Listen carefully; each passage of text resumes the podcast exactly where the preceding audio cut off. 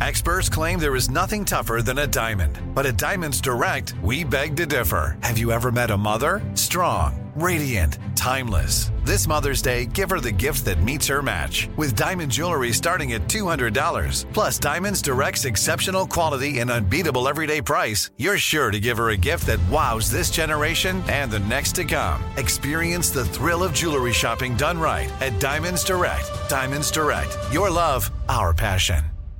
Enjoy all your favorite sports like never before at BetMGM. Signing up and playing is so easy. Simply sign up using code Buckeye and receive up to $1,500 back in bonus bets if you don't win your first bet. When you register with BetMGM, you can get instant access to a variety of parlay selection features, live betting options, and the best daily promotions in the business. And with BetMGM at your fingertips, every play and every game matter more than ever. Place your moneyline, prop, and parlay bets with the king of sportsbooks today. Sign up using code Buckeye and receive up to $1,500 back in bonus bets if you don't win your first bet. That's right, up to $1,500. Again, sign up using code Buckeye and receive up to $1,500 back in bonus bets if you don't win your first bet. BetMGM and GameSense remind you to play responsibly. 21 plus and present in Ohio. Subject to eligibility requirements. Rewards are non-withdrawable bonus bets that expire in seven days. Gambling problem? Call 1-800-GAMBLER in partnership with MGM Northfield Park. That's 1-800-GAMBLER. This is your moment, your time to shine, your comeback. You're ready for the next step in your career and you want an education employers respect. So you're not just going back to school, you're coming back with Purdue Global. Backed by Purdue University, one of the nation's most respected public universities, Purdue Global is built for people who bring their life experience into the online classroom. Purdue Global, Purdue's online university for working adults. Start your comeback today at purdueglobal.edu. When you buy Kroger brand products, you feel like you're winning. That's because they offer proven quality at lower than low prices. In fact, we guarantee that you and your family will love how Kroger brand products taste, or you get your money back. So next time you're shopping for the family, look for delicious Kroger brand products because they'll make you all feel like you're winning. Shop now, in store, or online. Kroger, fresh for everyone.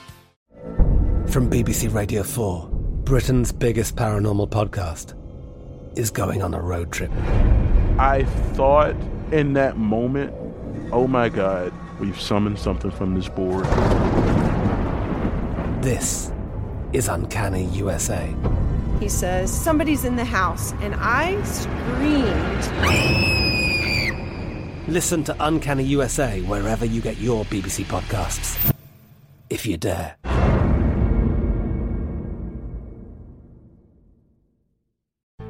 From the small towns to the big cities, we bring you the stories that matter.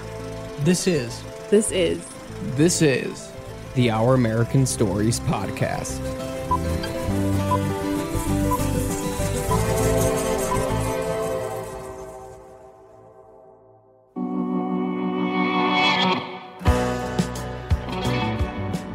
This is Lee Habeeb, the host of the Our American Stories podcast.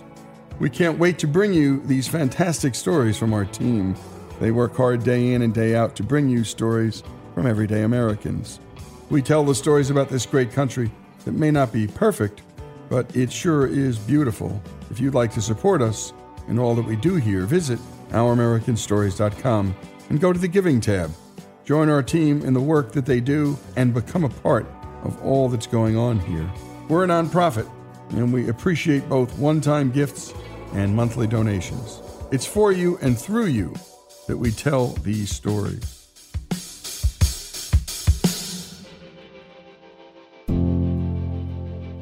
And now we have the story of Spam. Yes, the canned meat. Also, the story of the man who paints rocks for our veterans. But first, here's the story of how Blockbuster almost beat Netflix. Jim Keyes, their former CEO, tells us the story of Blockbuster during its final days. Here's Joey with the story. In 2005, Jim Keyes received the Horatio Alger Award, joining the ranks of Rich DeVos, Buzz Aldrin, Hank Aaron, and many more Americans who exemplified great virtue and perseverance. The award was well deserved. As you might have heard in our previous stories with Jim, he came from nothing worked at McDonald's, and would become the CEO of 7 Eleven and successfully brought them out of bankruptcy. Turns out, Jim had a real talent for turning companies around. A talent needed by another company in peril, a company that holds a special place in all of our hearts. I started looking for similar opportunities. I saw in Blockbuster a very similar environment. It's hard to hard to see that on the surface, but they had small box stores, yes, but really what they were in the business of is convenience. So people were saying, well, the Blockbuster store is going to go away. I never saw them as being a video rental store. I saw them as being a convenient access to media entertainment store. So it's, in effect, just another form of convenience. Uh, I also saw the technology that was coming, wasn't quite here yet, for the ability to stream movies, to have access via the internet. Now, the capability wasn't there, the infrastructure wasn't there, but the potential was. So, my objective in taking on Blockbuster was to first make the stores better. This created a false perception that all I cared about was the stores. Not true. Because first thing we had to do was write the cash flow of the company. Cash flow of the company was suffering, stock was suffering. Uh, the week I got there, they violated a bank covenant, so they were not satisfying their financial obligations. So, job one, right the ship, get the stores to be more productive. And then step two, build that digital uh, future for the company. So that was my that was my objective, and all was going actually quite well for the first year. In uh, I joined the company in mid 2007. By the third quarter of 2008, I had one full year under my belt. We had significant increase in same store sales.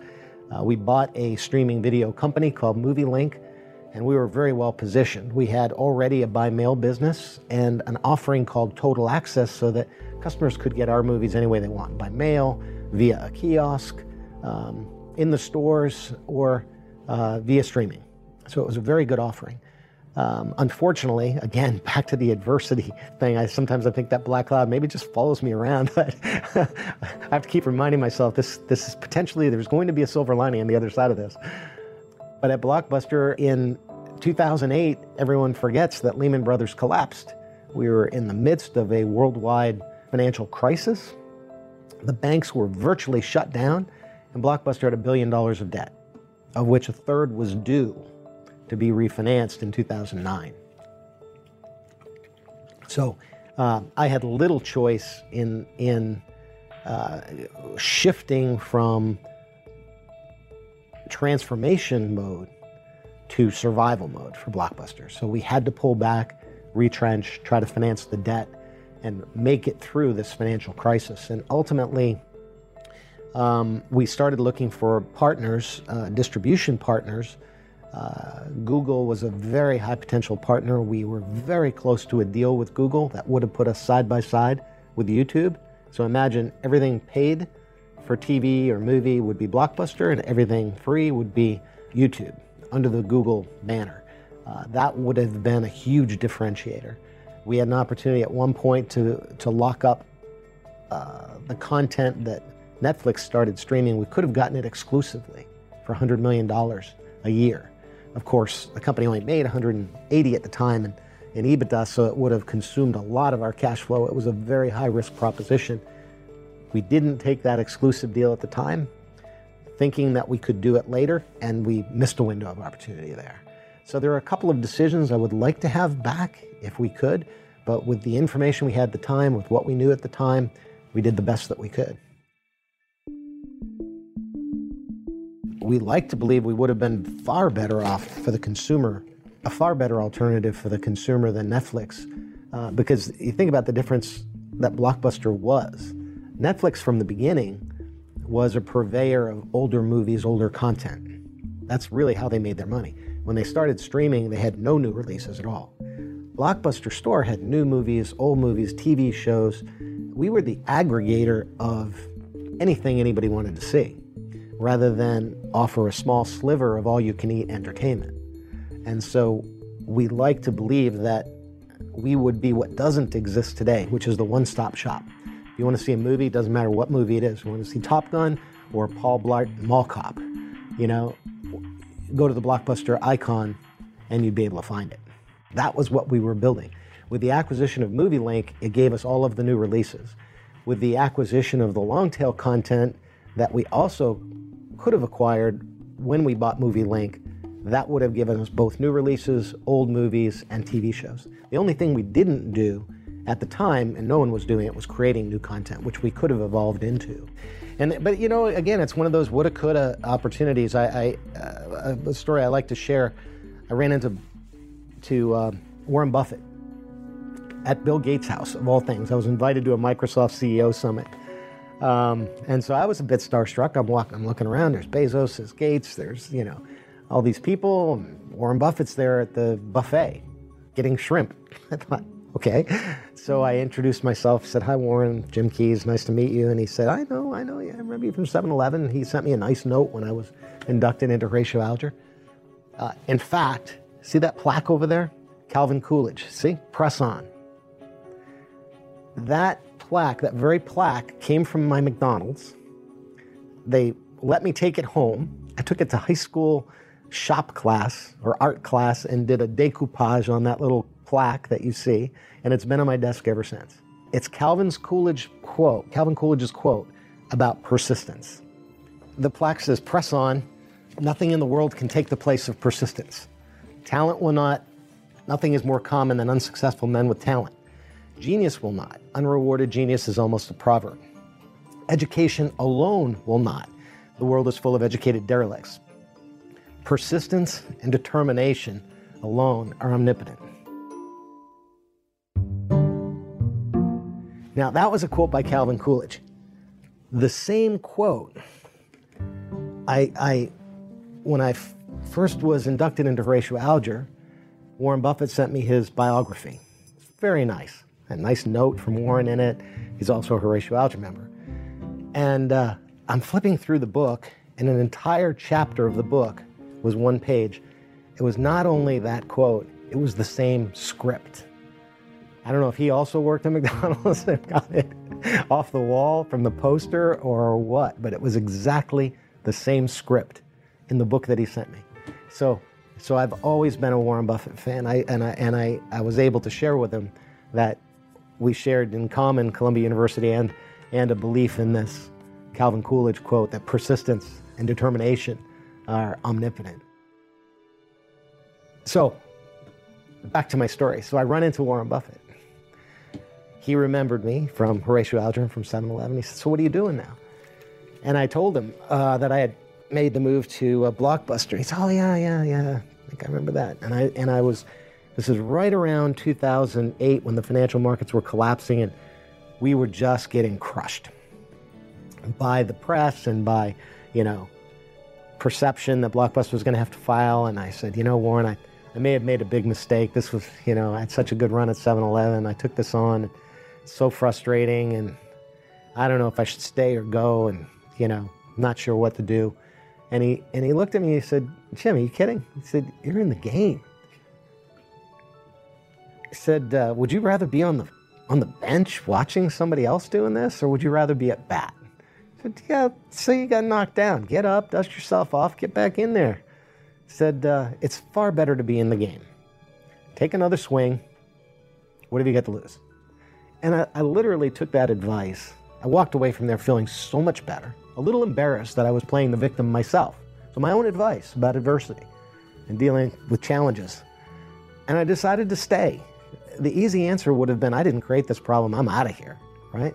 I stayed saw the company through a successful restructuring. We got the company sold to Dish. I was able to keep the stores open, save 19,000 jobs, and, and felt so much better that I wasn't a quitter, that I didn't bail. Now, could it have been a better outcome? Could we have sold to Google instead of Dish, restructured around a digital network? Yes, I wish. But still, I feel good about the outcome because ultimately uh, I know I did the right thing. And I credit some of that to Warren Buffett, running into him in a fortuitous way that one day. And a special thanks to Joey Cortez and to Alex Cortez for their great work on this piece. And a special thanks to Jim Keyes for telling the story. And it's a story about a lot, but most importantly, it's a story about failure and more importantly, how we respond to failures and the power of persistence, along with the power of courage and love and imagination are recurrent themes here on this show. We love them, and I know you do too. And they are a unique feature of American life, this combination, and around the world as more and more people have the opportunities that they do here.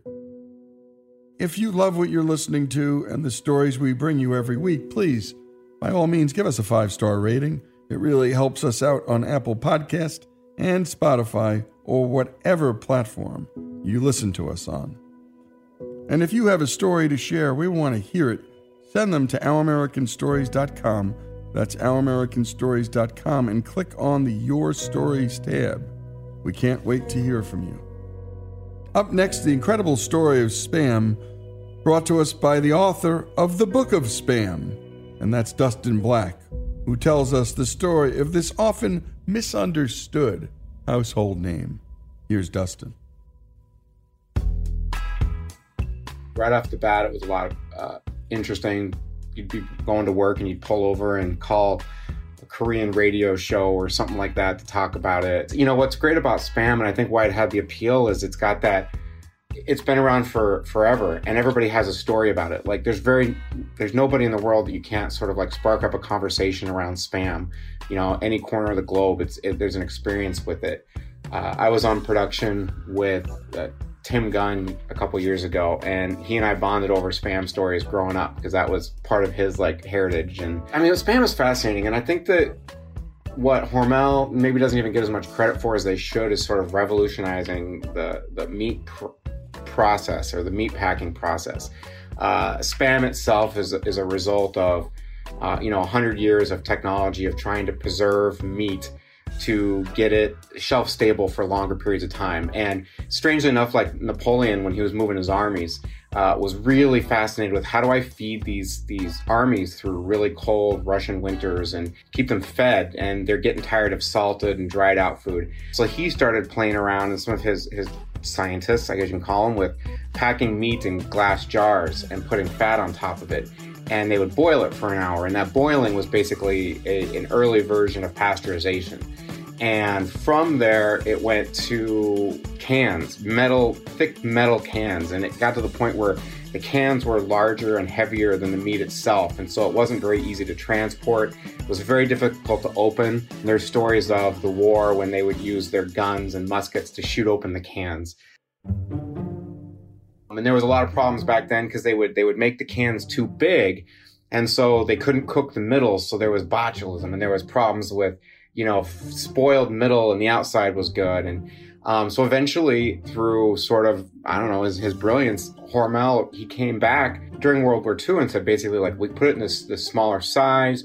You cook it for three hours. You get a you get a top that you can open. It's a way of preserving the meat, a pasteurization that keeps it shelf stable, and that was really like revolutionary and kind of in 1937 was the start of this sort of processed uh, meat and and for him too it was at the time, like in World War One, and when he was serving in World War One, they were shipping meat with bone in it. They would ship the the the cow, or they'd ship the pork, and it would have bones in it. That's not uh, very efficient for weight. It's not very efficient because there's a lot of scrap pieces left over. So he said, look, if we take the bones out, if we grind it up, we put it in a smaller can, we pasteurize it, it'll ship. And in 1937, that was kind of the start of spam was born. So what was fascinating in 1937, then he helped revolutionize, you know, World War II was just on the verge of starting up. It was kind of, spam was sprinkling in. It wasn't as ubiquitous as it is today, or it wasn't quite as popular. But quickly, you know, the military recognized the advantage of it, and so they started shipping it to all the, the military overseas. And what's fascinating is they, I think that's kind of where the reputation of spam started and was solidified. You had you know people on these bases in Guam and you know around the world and they're getting fed spam constantly because it was kind of such an easy food to send. But also what happened is the government had them overcook it essentially for safety. Like they wanted instead of just cooking it for 3 hours they cook it for 5 and that kind of mushed the meat. So they're getting fed this lesser quality uh, processed meat uh, around the world and then because the idea and because during the war we, they needed as much protein sent over as possible, other manufacturers were doing it in sizes that weren't as reliable. So you'd get 12 pound sizes and six pound sizes and that flexing up of different quality standards and of different processing and of different cooking.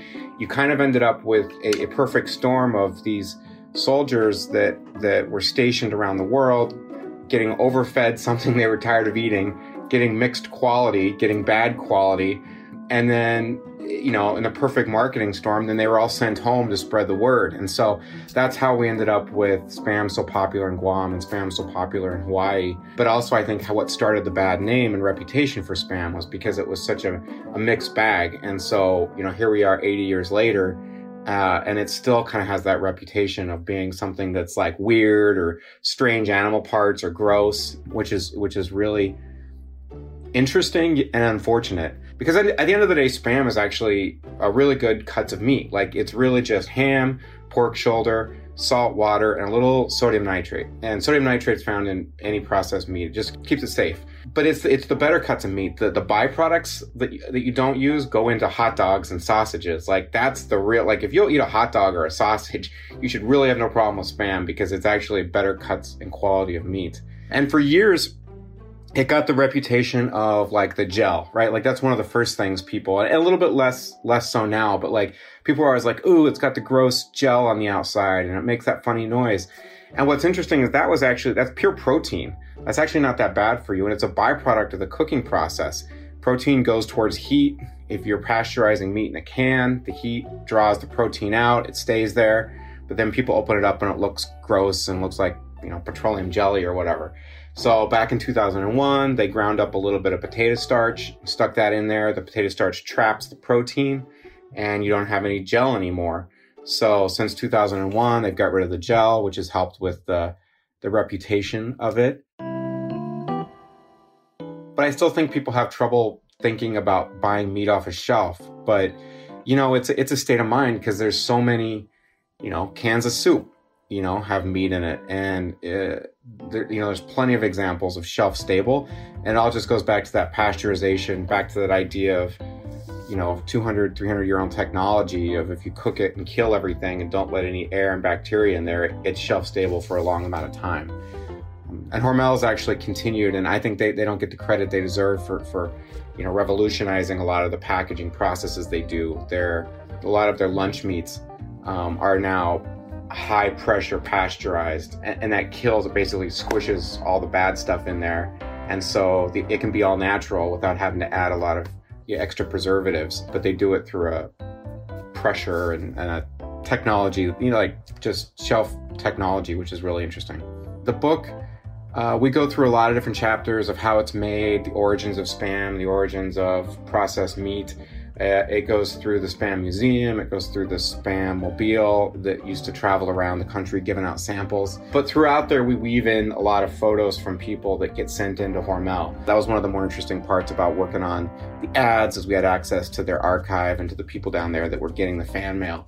And you know, you would have people that would send in the fan art. They would make costumes out of spam cans. They would do weddings with a spam themed, you know, cake from around the world. You get people that would send in, you know, just their rooms that are painted like spam or their car is spam painted. And it's just, you know, it's it's had such for such a long time a, a devoted fan base. And whether you love or hate spam, you know, you kind of have a story or you kind of know about it and have an affinity you know, it's a brand that I think you sort of have to unabashedly love. You know, I know that there's a bit of a stigma out there with it.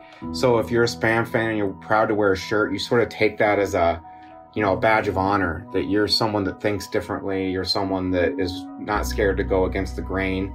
And, you know, you have your taste and you're not scared to share it. You know, in Korea, it for a while was used as a wedding gift. It was an acceptable wedding gift because it was sort of something of such great esteem and honor. It's that universal sort of story device that I think was most interesting. You know, for years with the advertising, we had the tagline, we did crazy tasty. Um, it's not around anymore, but I really loved it when we did it because it was all, to me, it walked that line.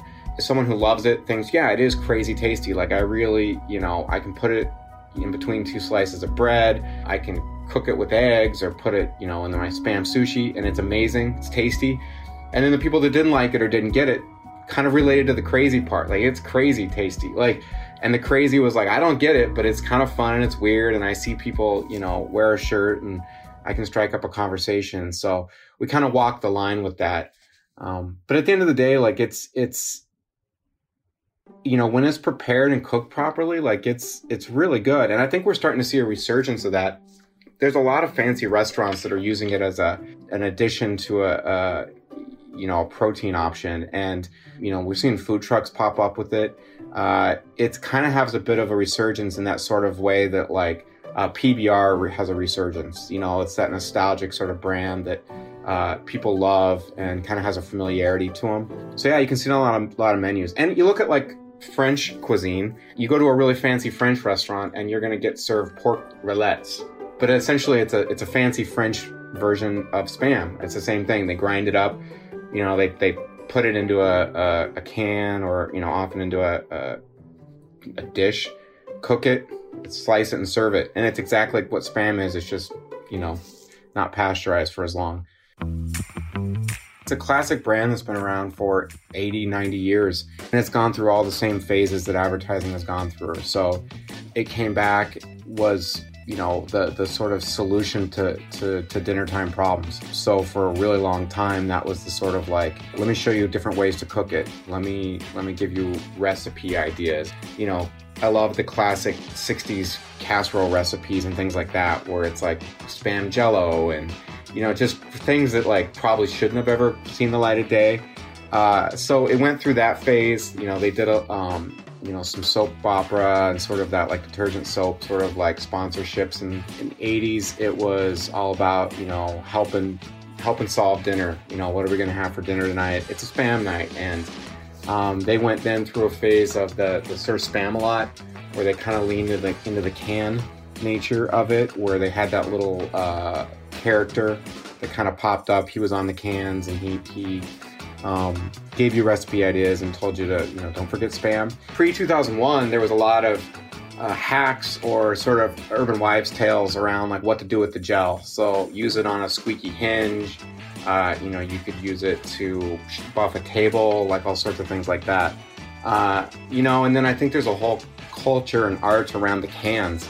You know, they they're these nice little tin cans. You can use them for painting or pot you know put some some flowers in them or something like that. And so there's kind of a whole art collective around uh, what happens with the cans. Uh, and now I, I, from what i see they're in kind of a classic uh, mode. It's been through all the phases of of food advertising from you know weird ads you probably shouldn't have seen the light of day to uh, sponsorships to you know thousands of products you can buy today with you know if you need spam keychains or spam flip flops, you know, they got you covered.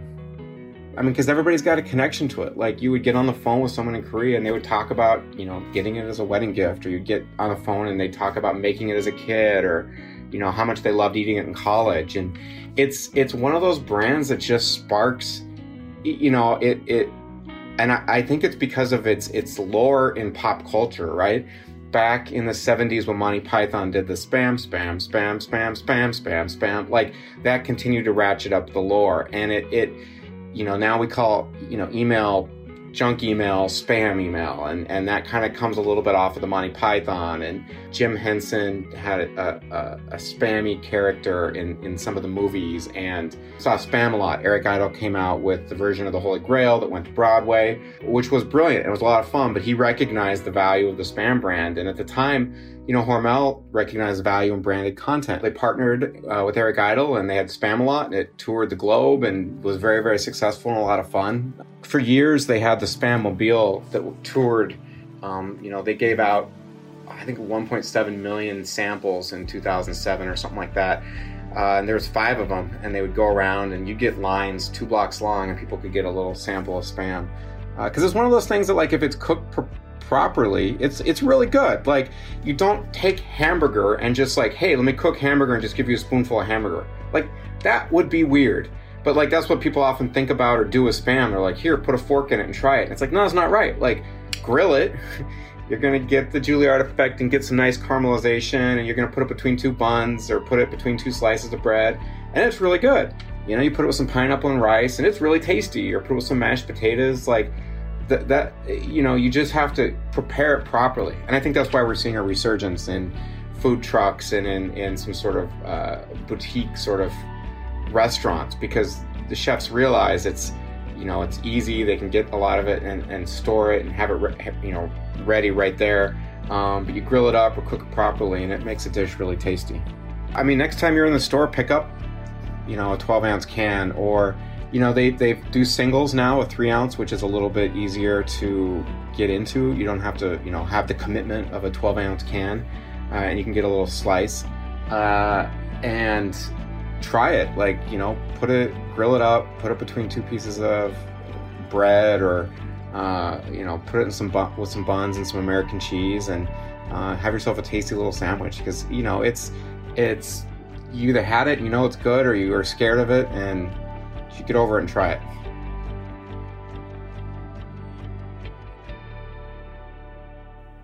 And great job on that piece, as always, by Faith. And a special thanks to Dustin Black for giving us the skinny on spam. And by the way, a fan of spam, a fan of all these sort of processed meats, grew up on them as a kid and still eat them. And there's just nothing better for me than any of the above. I love the Spam Mobile, and I always love that Oscar Mayer Mobile too, shaped like a hot dog. These are just such great promotional vehicles for a product that, particularly the working class and the middle class, trying to stretch a family budget, would rely on these products to get us through the day. And as always, we want to thank the great folks at Hillsdale College for being sponsors of all of our great stories about American history and American life. If you're interested in a college that teaches all the good things in life and all the beautiful things in life, by all means, it's a perfect place to go to school and learn such things. I teach there two weeks a year. And if you can't get to Hillsdale, Hillsdale will come to you with their free and terrific online courses. Go to hillsdale.edu. That's hillsdale.edu. Finally, the story of a man who paints rocks for our veterans. Ray Bubba Sorensen tells the story of his Freedom Rocks project in Iowa. Here's Monty with the story. Ray Bubba Sorensen was born in the heartland of America. So I was born in Creston, Iowa, and I grew up in the little town of Fontenelle, Iowa, about 600 people. You know, growing up in Fontenelle, it was, you know, riding our bikes through the alleys and streets and, you know, just everybody knew everybody. You know, kind of that that whole line everyone's famous in a small town definitely applies to Fontenelle, Iowa. You know, played uh, about every sport and uh, you know, always loved football, I guess more than any of the other ones, but uh, played every sport and I just had kind of a, your normal generic uh, high school or, or small town upbringing before technology really hit, I guess. So, uh, my Uncle Ted uh, served in uh, Vietnam as a Navy Seabee, and you know, most, most of the country knows that you know, our Vietnam veterans weren't treated very well when they returned back from service and they came home to a to a very ungrateful nation and you know some were spat on some were you know protested as they got off buses and planes and a lot of those guys kind of hid their service or, or were ashamed of their service and my mom told me about all that and uh, you know that never sat well with me and then of course like as i was growing up movies like rambo TV shows like Tour of Duty, old old shows, uh, World War II dramas like Combat. My mom would watch those with me, and although you know they were you know fictional, they were based on actual narratives of Vietnam veterans, World War II veterans. So my mom was able to kind of illustrate to me the service and sacrifice of, of all these men and women, how much, especially our Korean War, which was a forgotten war, and, and our Vietnam veterans were treated when they came back. And that just really stuck with me you know and as I, as I grew up i started to i guess parallel stories here become interested in art like i said i had a love for football so a lot of my artwork is you know patriotic or it was very much sports based so you know i kind of just started i guess on this diverging course of my love for veterans and you know my patriotism growing and me growing as an artist just kind of set me on this course to i wanted to say thank you to our veterans. But the birth of Ray's ultimate idea to say thank you happened in a movie theater. What the ultimate spark was is I was sitting in a movie theater watching the movie Saving Private Ryan. And, you know, if you've seen that movie, you know, the first half hour, you know, our men, and, and you could even say boys, some of them were 17, 16, 17, 18 years old, are literally storming the beaches of Normandy, spilling their guts for our country. And it was just so realistic, so in your face of, you know, what maybe a glimpse of, of what war was like. And I just left the theater saying, I've got to find a way to say thank you to all our men and women that serve this country. And that was kind of the birth of the Freedom Rock. When I had the idea to, you know, paint the very first Freedom Rock, I thought, where am I going to put this mural? Where, you know, I, I have no no experience as a mural artist, so for me, I wasn't going to, you know, tap tap some business owner on the shoulder and say, hey, can I? I have no experience at all. Can I paint the side of your wall? So, you know, my my thoughts turned to the rock out there. The first rock was uh, known as just the rock. The rock it sits next to a rock quarry, and you know they're mining uh, you know gravel and, and limestone and, and things out of this quarry, and they hit this huge granite boulder. So they just left it there as a marker to the entrance to the quarry, and kids started graffitiing it. And I started tagging it with you know all sorts of stuff. You know, I think there's been marriage proposals. There have been there was a giant M&M at once. There were there were, uh, I think one of, I have one of the pictures though. One of the funnier ones was Santa Claus with his pants down mooning the traffic around Christmas. And, and that's just kind of how it went. And I thought, hey, for Memorial Day, I'm gonna go out there, I'm gonna throw my paint on there, say thank you to the veterans. And, you know, my thought was, it's gonna get painted over and be long forgotten. You know, it was just gonna be my one time to say thank you, and then it was gonna continue to be graffitied through the years. I grabbed all the paint I could, what I thought was outdoor paint. I mixed oil and acrylic, which is a huge no-no in uh, the art world. I had no idea what I was doing, but I was going to kind of teach myself how to paint a mural. And so that was that was the start of it. And I just I it was bound and determined to say thank you to these veterans. And uh, you know, my mom and dad always tell this little side story. I, am a college student, so I'm broke, and uh, I was like, "Mom, can you buy the the paint?" for this rock, I want to say thank you to our veterans. And she called dad and she was like, I don't, he wants to go paint that large boulder north of town. You know, do I buy the paint? It's going to be 50 bucks. And dad was like, do it. It sounds like a, a heck of a project. And so they kind of both take credit for, you know, buying the first paint for the original Freedom Rock, and, and that's how it was born. I painted uh, Thank You Veterans for Our Freedom and the flag raising at Iwo Jima because that is my all time favorite picture. And it happened exactly like I thought. I painted it, lasted for a few months. Thank you to the veterans. Somebody painted over it, fine, moving on. But the thing is, is Memorial Day came around again, and some local veterans asked, Hey, will you go out there and paint that same thing that you did last year for us? And I thought, you know what? I'm going to do one better. And so I went out there and I painted uh, Lee Teeter's Reflections, or at least a version of it. Um, you know, painting it on a rock. And like I said, as a as a budding mural artist, I still have a lot to learn. But I gave a shot at you know that famous Reflections uh, Vietnam Veterans uh, Memorial wall painting and some other scenes, and that ended up lasting for an entire year which was unheard of with The Rock. It always got painted over within a month or two, but nobody touched that one. And so it lasted a year, and that was like around the town, around Adair County, where The Rock was famous. Everybody's like, "Oh my God, nobody's painted over The Rock. Nobody, what's going to happen? Nobody painted over The Rock. Are we just leaving this how it is?" And instead of doing that, I thought, well, I don't want to kill the spirit of The Rock changing. You know, people kind of got used to it having different artwork on it. So I thought, well, I'll go out there and I'll paint another different scene thanking our veterans. And so that's kind of what snowballed it into the annual tradition of, you know, I go out there at the start of May and I allow myself the month of May. I finish my new artwork thanking our veterans, and I'm always done by Memorial Day, no matter what. So some years get more detail than others, um, just depending on weather and time and how many visitors I get and that's that's kind of the whole story of how the rock became, uh, I guess, my canvas of choice, and uh, and and how I've spent the past 22 years uh, repainting it every Memorial Day. And since then, Ray's project has expanded beyond the original rock. It's a much, much larger operation now because of some interesting Iowan inspiration.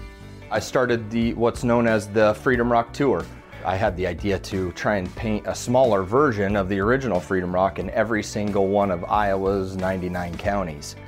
I don't know if you know, politics wise, we have a, a, a very famous senator from Iowa, Chuck Grassley, he's always known for doing what's called the full Grassley, and that means you know visiting every single Iowa county, um, you know every time he runs for reelection. And I thought, you know, how neat of an idea is that to be able to go to each one of our 99 counties. And I thought, you know, how cool would it be as an artist to have uh, a piece of artwork in all of Iowa's 99 counties?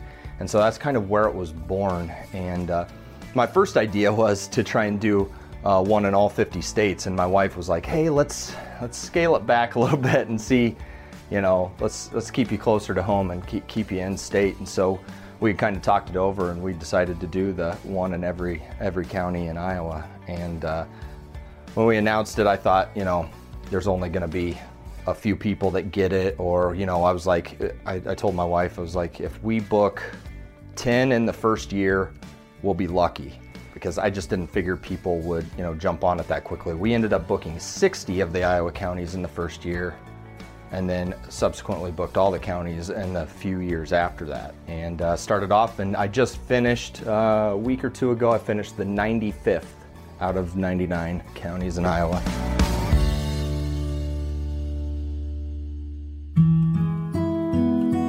I have a few really special stories that kind of stick out.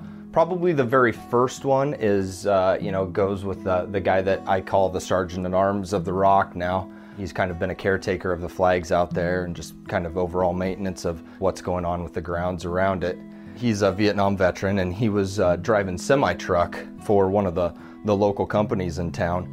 And uh, I just I just started painting the one that, that uh, the very first one and I started painting it. I put the had the flag raising done. I was I think I was working on the lettering, and he's coming down this large hill, coming towards the rock, and he slams on the brakes of the semi truck and pulls over. And I thought to myself, like, oh crap, I'm in trouble for painting this rock. And I kept telling myself, like, I had called the quarry and asked permission. I have every right to be here and paint this.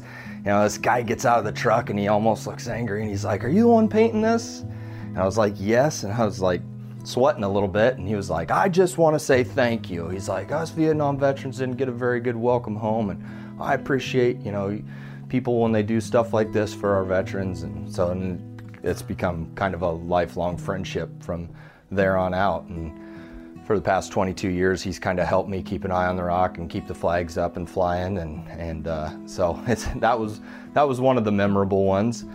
Uh, another one you know a few years into painting it I had a, a young man, I, and I say young man because I think he was younger than me even at the time, and I was fairly young. Um, he had just gotten back from overseas, and he came out and very polite, you know, said, appreciated my work as a veteran. He also appreciated how quiet it was when it wasn't a patriotic holiday. Like he didn't he didn't come out to the rock on the Memorial Days, the Fourth of July's, and things like that. He always came out on a non-holiday to sit and reflect. And he also said that like he was had, had he told me he's like I, I had suicidal thoughts. I wasn't feeling very good about myself or my service. I came out here, I sat on this little rock, and I stared at your rock. And he goes, it just changed my whole perspective. I he goes, I don't want to get all mushy about it. I just wanted to be I wanted to tell you that and I wanted to tell you how much it meant to me. And then he got up and left. And I thought, wow, that's that was powerful.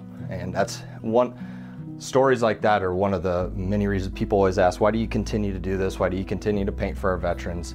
And it's veterans like that that I don't know that I may be affecting in a positive way, and I hope I am. I hope it's landing that way with all of them, um, whether I get to talk to them or not. Like I tell my wife and I've told my parents before, if I if I get to save one veteran or if I've I've affected somebody like that, uh, that's that's good enough for me. Ray also creates his murals with more than just paint. I've actually painted the remains or cremains of many veterans on the rock or mixed them with the paint and painted them on there. So at the at current, I'm around 120 different Vietnam veterans' ashes are mixed into the green paint of the helicopter on the north side of the rock. And uh, how that started was some Vietnam veteran bikers that were on their way to the wall in Washington, D.C. for Memorial Day stopped at the rock. I was painting a tribute to our, you know, Vietnam veterans at the time, and they, you know, they absolutely loved it. And they go, "Hey, can we go get some ashes of our recently fallen uh, Vietnam veteran brothers and sprinkle them here by the rock?" And I said, "I wish you'd just dump them in my paint can, and I'll paint them on the rock because it's so windy out here. You know, I don't want them to blow away in the wind." And they loved that idea. So they, about seven or eight of them went and got these ashes and they kind of all dumped them into my, my paint can. And I mixed them up and, and painted it all on uh, these helicopters on the, on the north side of the rock. And, and they loved it. And I thought that was a neat little tribute. And I thought it was over after that. And then I started getting Vietnam veterans' ashes in the mail. Started getting them from all over the country. And they came with letters and they came and different little pill boxes and ornate vases and sometimes just Ziploc bags. And they came saying, This is my brother. He, he passed away from Agent Orange exposure in Vietnam. Loved your rock, loved your work, wants to have parts of his remains on this rock. Got to the point where I don't think my wife liked to go into the P.O. box because there was always cremains, you know, waiting for us to. And I just, what I did is I collected them each year. I'd let them ride around in the truck with me until it was Memorial Day and I was done with the rock and they were always my final edition at one o'clock on Memorial Day and they still are. So I still collect, you know, our Vietnam veterans who, who want to be uh, part of the rock. I collect their ashes and I, they all go on. We, we read their names off, we paint them onto the rock and they're there forever. The, the hard part and how it's gotten harder for me is I've known a lot of these veterans now. I've gotten to know them over the years and they've always said they want their final resting place to be that rock.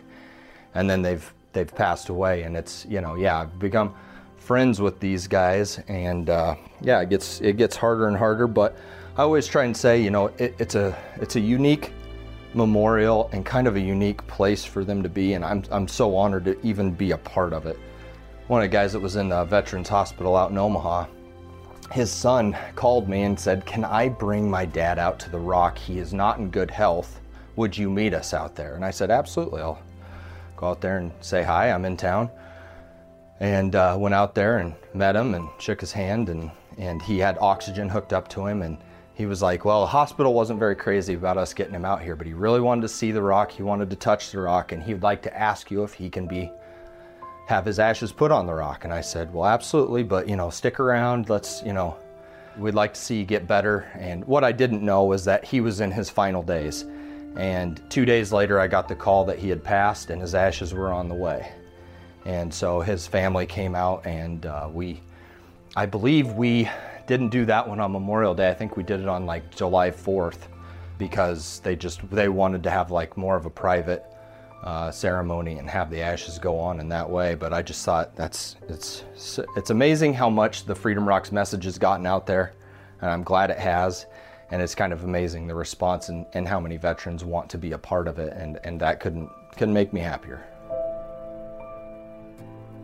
I've just, I guess I, I would say I I don't know how to describe it, but I feel very lucky to live in this country and and there's so many men and women that have fought and died for this country over its many years.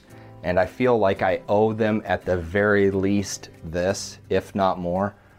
I, I feel I feel guilty and spoiled to be able to enjoy such a beautiful country and the freedom to to tr- try and earn to make a living and and I didn't I wasn't forced to join the service. I wasn't drafted. I didn't join. I'm not a veteran and and how lucky am I?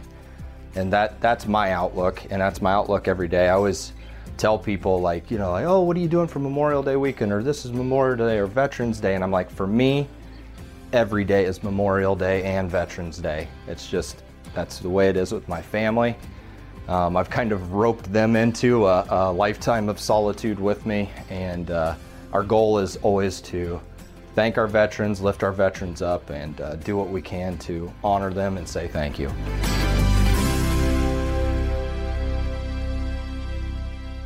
And a special thanks to Ray Bubba Sorensen for sharing this beautiful story. And, and thanks, as always, to Monty for doing such a great job on the production. And a special thanks to Joy Neal Kidney at WHO for sharing this story with us. And always, we're looking for stories from our listeners. Send them to ouramericanstories.com. And the enduring picture in my mind is of the father and son standing in front of the rock, the father who'd served his country, hooked up to an oxygen canister. And this was the last and dying wish of a vet. And what a beautiful thing to do with your life, Ray. Go to thefreedomrock.com and donate to the Freedom Rock Foundation to help support the preservation of these rocks. If you've missed any of our previous podcasts, please go back and listen to them. We have the story of a man who went skydiving at 100 years old, the story of a group of men who figured out how to use Dungeons and Dragons as a therapy tool, and also the story of New York City like you've never heard it before, plus many, many more. Thanks again for listening. I'm Lee Habeeb, and this is the Our American Stories podcast.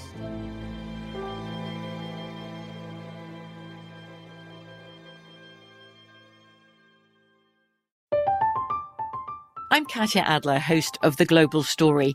Over the last 25 years, I've covered conflicts in the Middle East, political and economic crises in Europe, drug cartels in Mexico. Now I'm covering the stories behind the news all over the world in conversation with those who break it. Join me Monday to Friday to find out what's happening, why, and what it all means.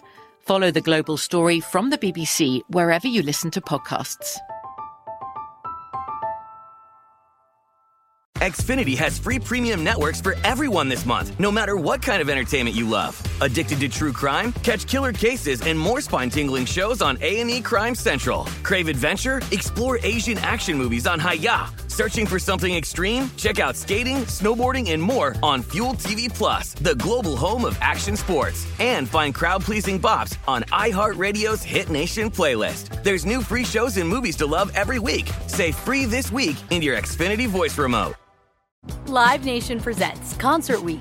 Now through May 14th, get $25 tickets to over 5,000 shows. That's up to 75% off a summer full of your favorite artists like 21 Savage, Alanis Morissette, Cage the Elephant, Celeste Barber, Dierks Bentley, Fade, Hootie and the Blowfish, Janet Jackson, Kidz Bop Kids, Meghan Trainor, Bissell Pluma, Sarah McLachlan. Get tickets to more than 5,000 summer shows for just $25. Until now through May 14th. Visit LiveNation.com slash Concert to learn more and plan your summer with Sean Paul, Sum 41, 30 Seconds to Mars, oh, and Two Door Cinema Club. You deserve a moment to yourself every single day. And a delicious bite of a Keebler Sandies can give you that comforting pause. Don't forget to pack the melt in your mouth magic of a Keebler Sandies for a post errands pick me up. This magic is baked into simple shortbread cookies by Ernie and the Keebler Elves. So as life continues to fly by, make the most of your me moment. Take a pause and enjoy a Keebler Sandies.